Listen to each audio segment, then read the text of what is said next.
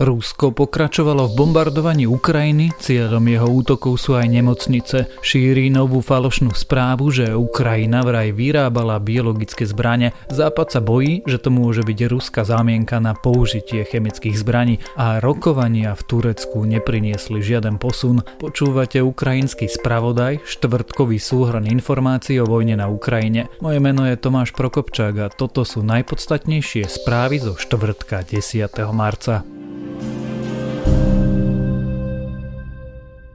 Rozhovory medzi Ukrajinou a Ruskom v Turecku nepriniesli žiaden posun. Štvrtkové stretnutie ministrov zahraničných vecí neprinieslo dobré správy. Naopak, Ukrajinci vylúčili kapituláciu krajiny. Ruský minister zahraničných vecí Sergej Lavrov zase dookola obviňoval Západ, že to on vraj donútil Ukrajinu vyberať si medzi Západom a Ruskom a ruská invázia je asi iba logickým dôsledkom. Ukrajina a Rusko sa pritom v Turecku nedohodli ani na humanitárnych koridoroch.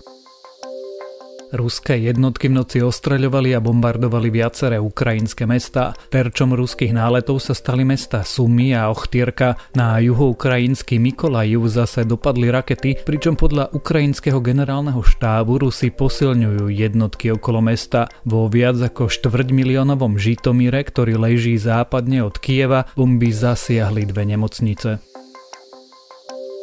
Z Kieva pritom už mala utiecť polovica jeho obyvateľov, tvrdí to kievský starosta Vitalij Kličko. O zvyšku mesta hovorí, že sa premenilo na opevnenú pevnosť. Obliehanie Mariupolu a bombardovanie nemocnice zase šéf európskej diplomácie Josef Borel označil za vojnový zločin. Napísal tiež, že nálety na obytné štvrte a blokovanie prístupu konvojov s humanitárnou pomocou ruskými jednotkami musia okamžite prestať. Ruský útok na detskú nemocnicu a pôrodnicu v Mariupole neprežili najmenej traja ľudia vrátane malého dievčaťa, informovala tlačová agentúra á ef pé, ktorá sa odvolala na tamojších predstaviteľov. Svetová zdravotnícka organizácia tiež dodáva, že od začiatku ruskej invázie došlo na Ukrajine k dvadsiatim štyrom útokom na zdravotnícke zariadenia.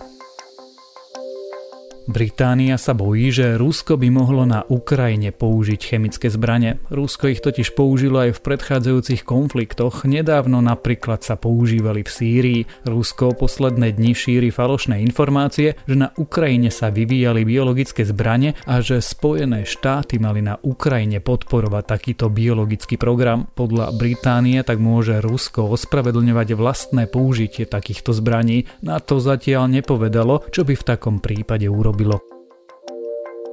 Pre vojnu na Ukrajine sprísňuje svoj výnimočný stav aj Litva. Okrem vojakov na hraniciach plánuje krajina zakázať a blokovať podujatia na podporu Ruska či Bieloruska. Tvrdí, že nik nechce, aby ruské dezinformácie narúšali ochotu krajiny pomáhať Ukrajine. Estonsko zase povedalo, že Rusom neposkytne ani turistické víza. Výnimku majú len tí Rusi, ktorí majú v Estonsku príbuzných či musia do krajiny cestovať zo zdravotných dôvodov.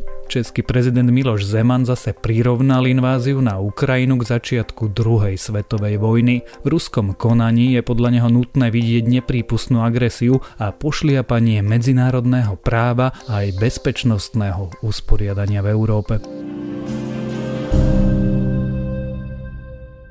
Počúvali ste štvrtkový ukrajinský spravodaj, všetky podstatné informácie vám v skratke prinesieme aj zajtra večer. Moje meno je Tomáš Prokopčák a ďalšie správy nájdete na webe denníka es em e alebo v aplikácii denníka es em e. V dobrom ráne sa budeme rozprávať o údajných biologických zbraniach na Ukrajine, o tom, ako to je naozaj s biolaboratóriami, či ich máme aj na Slovensku a prečo o nich Rusko klame.